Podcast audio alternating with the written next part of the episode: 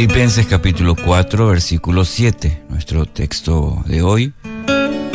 Así experimentarán la paz de Dios que supera todo lo que podamos, podemos entender. La paz de Dios cuidará su corazón y su mente mientras vivan en Cristo Jesús. Bueno, las preocupaciones son como un ácido que carcome la vida. Quienes viven presos de la ansiedad han perdido la, la capacidad de disfrutar eh, de las cosas sencillas de la vida como la naturaleza, de celebrar de repente la risa, de deleitarse en el sabor de una rica comida o maravillarse ante la hermosura de una puesta de sol, por ejemplo. La preocupación como un cáncer consume, obliga a fijar los ojos en un solo lugar y es la angustia. El apóstol Pablo no quiere que experimentemos esa clase de vida, que a través de la palabra justamente leemos el texto de hoy y propone, cuando leemos todo el capítulo, entender esta, esta propuesta de un canje cambiar nuestras preocupaciones por oraciones. Debemos recordar que el problema no deja de existir como resultado de ese de este intercambio. El problema sigue presente, sí, pero optamos por convertir la dificultad en, el, en un trampolín, en un trampolín desde donde nos lanzamos hacia los brazos amorosos de nuestro Padre Celestial. Entramos a su presencia con ruegos, con súplicas, con lágrimas muchas veces, y el ingrediente que nos salva de la desesperación, acción de gracias. Este ejercicio, mi querido oyente, produce un cambio radical en la calidad de vida que disfrutamos.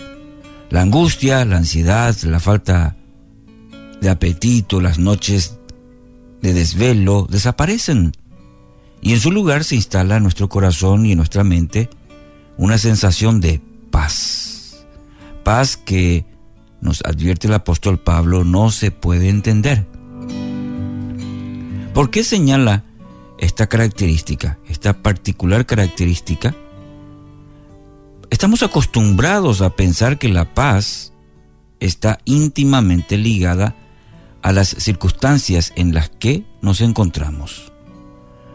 Cuando nuestro entorno es agradable y qué sé yo, el salario, eh, la parte económica, financiera, de repente es, holgada, nuestras relaciones son fuente de alegría, gozamos de ciertas comodidades que nos puede ofrecer un mundo deseoso de que vivamos sin contratiempos, experimentamos paz.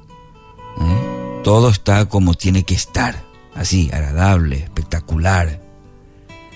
Pero déjeme decirle algo importante. Lamentablemente, son muy pocas las veces en la vida que disfrutamos de esa clase de realidad, ¿no es cierto? Aún aquellos para quienes el dinero, por ejemplo, no es un problema, afrontan toda clase de dificultades. Es más, podríamos atrevernos a decir que cuanto más holgados sean los ingresos, mayores serán las dificultades que experimentarán simplemente porque están construyendo su bienestar sobre un fundamento efímero y traicionero como es el dinero. Y de hecho la Biblia habla y mucho sobre el dinero. Cuando se pone la confianza, cuando vivimos tras Él, ahí, es, ahí se vuelve un gran problema. Y tenemos muchos ejemplos, no solamente en la Biblia, sino en, la, en lo cotidiano.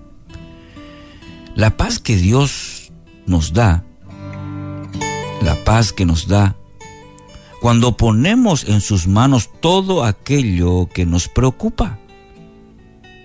Eso no tiene explicación precisamente. porque las circunstancias siguen siendo tan adversas. Sí, quizás ahí están, no desaparecen. Antes de orar o como varita mágica van a desaparecer. Quizás nada ha cambiado. La tormenta a nuestro alrededor aún arrecia. Pero algo extraño ha sucedido en la vida del creyente. Ha perdido la capacidad de afectar nuestro ser interior y eso es el aspecto fundamental e importante, mi querido oyente. ¿Sí? Quizás la situación no cambie, pero sí nuestro interior ha cambiado. Nuestro interior ha cambiado por esa por experimentar esa paz de Dios en medio de toda tormenta, en medio de toda situación. Poder experimentar la paz de Dios. Y esto no es fantasía. El apóstol Pablo está compartiendo con nosotros una promesa. Si dejamos en manos de Dios nuestras preocupaciones, Él nos dará su paz. Escuche, porque para usted es esta palabra. Si dejamos en manos de Dios, si usted deposita toda preocupación, toda ansiedad, como dice el apóstol Pedro, hecha sobre Él, usted va a experimentar la paz de Dios. Entonces, mi, mi querido oyente, persista en orar. Siga perseverando, golpee las puertas del cielo en oración, adopte la actitud de la viuda con el juez injusto. ¿eh? Todos los días, eh, persistiendo, persistiendo. La preocupación se tiene que ir en el nombre de Jesús. Padre, gracias por este nuevo día. Gracias por tu palabra porque es fortaleza a nuestra vida. Y hoy, en el nombre de Jesús, decido echar toda ansiedad, toda preocupación en tus manos y que tu paz en esta hora sea sobre mi vida en el nombre de Jesús.